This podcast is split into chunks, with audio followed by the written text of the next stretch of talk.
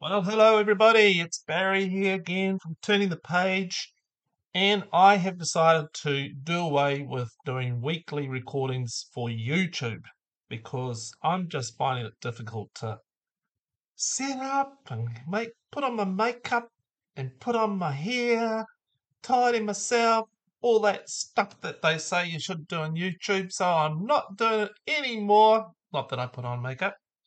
Instead, I'm just going to focus on writing and putting out my podcast, which of course you are listening to, wonderful people. So I'm just going to make it more personal and um, just focus on the podcast.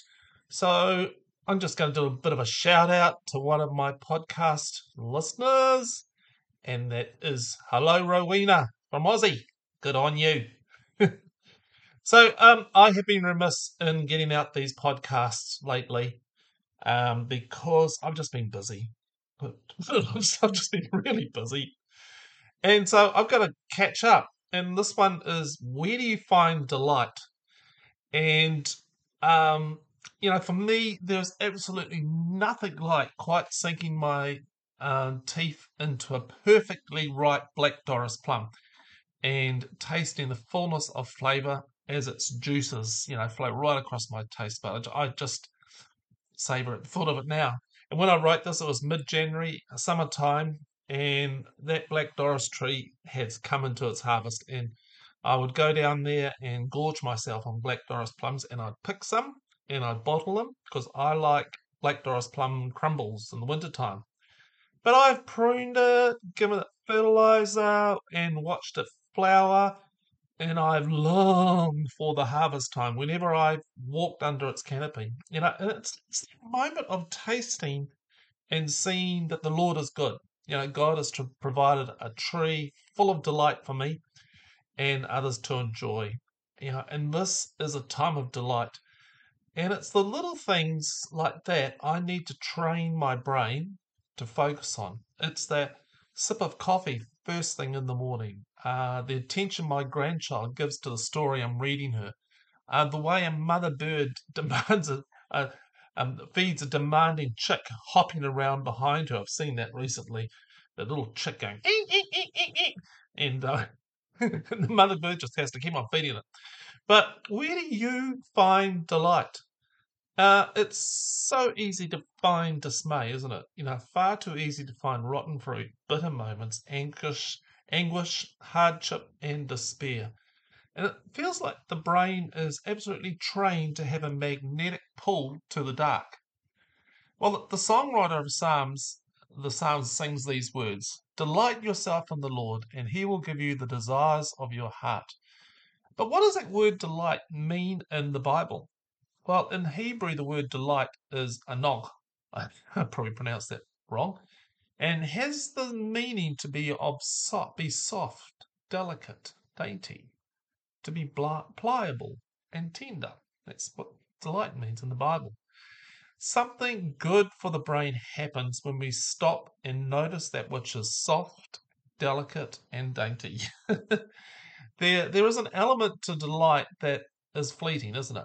You'll miss it, and it will cut you unless uh, unless you stop to take it in, you'll miss it. You'll miss out on it. And as I write this, uh, and I, as I read this, when I wrote this, my thoughts wandered to the story in the Bible of Jesus feeding those 5,000 people. Here's the story. Now, when Jesus heard this, he withdrew from there in a, in a boat to a deserted place by himself. But when the crowds heard it, they followed him on foot from the towns. When he went ashore, he saw a great crowd and he had compassion for them and cured their sick. When it was evening, the disciples came and said to him, This is a deserted place. There are no McDonald's. uh, this is a deserted place, and the hour is now late. Send the crowds away so that they may go to the villages and buy food for themselves. Jesus said, They don't need to go away. You give them something to eat. like, see what they're thinking. Like, what?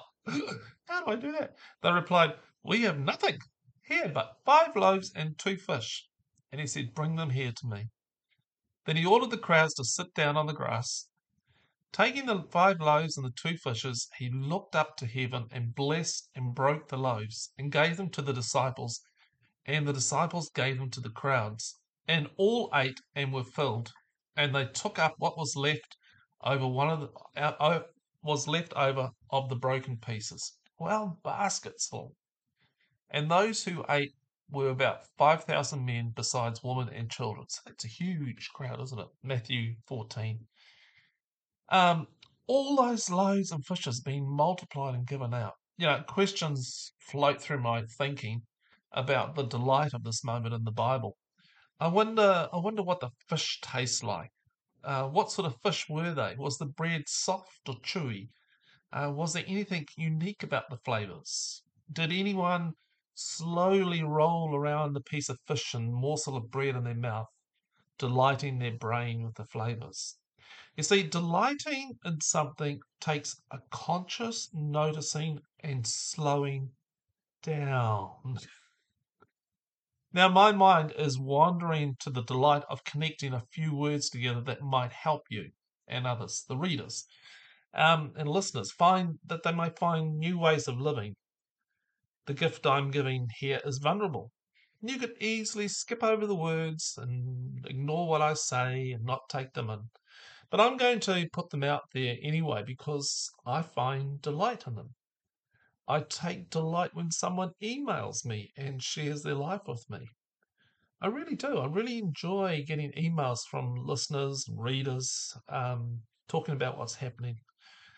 But how do we grow in delight? Well, first of all, I think it's important to be open to notice. And you probably don't realize how many moments of delight are happening around you. So you open yourself to noticing. Number two, be intentional in your quest. Have an intentionality in yourself to look for delight. Make it an exercise every day to notice little delights. Number three, take delight. When you find something to delight in, go for it. Immerse yourself into that taste, smell, beauty, feeling, and what you see. And number four, soak in it. I like the soak in it idea. Soak mm-hmm. yourself thoroughly in the delight. Be with that delight for 30 seconds or more. Give the brain the message that this is something that is deeply meaningful. Take a deep inhalation of that rose's delicate scent. Taste all the flavors of that Black Doris plum. Five, give thanks. Be thankful to God for those gifts of delight brought to your attention. God delights in us finding delight. Number six, ask questions. Why is that object of delight so meaningful to you? What's the invitation God is offering you in this delight? Number seven, repeat. Just repeat. Continue to do this practice every day, this practice of delight. Notice the little things, take them in, and give thanks. Number eight, journal the delight. Write about the delights you have found in your day or week. Writing helps to strengthen the discovery in your brain. Perhaps as you discover the world of delight around you, you will also find the way God gives you the desires of your heart. Here's some quotes. The key to growing any psychological resource, including compassion, is to have repeated experiences of that, of it getting of it that get turned into lasting changes in neural structure or function. Rick Hanson, what he's saying is that if you want to grow something, you've got to have repeated experiences of it. Uh, he also says this the brain is like Velcro for negative experiences, but Teflon for positive. This shades implicit memory, your underlying expectations, beliefs, action, strategies, and mood in an increasingly negative direction. Rick Hanson. Most of the things we need to be fully alive never come in busyness. I'll read that again. Most of the things we need to be fully alive never come in busyness. They grow in rest. Mark Buchanan.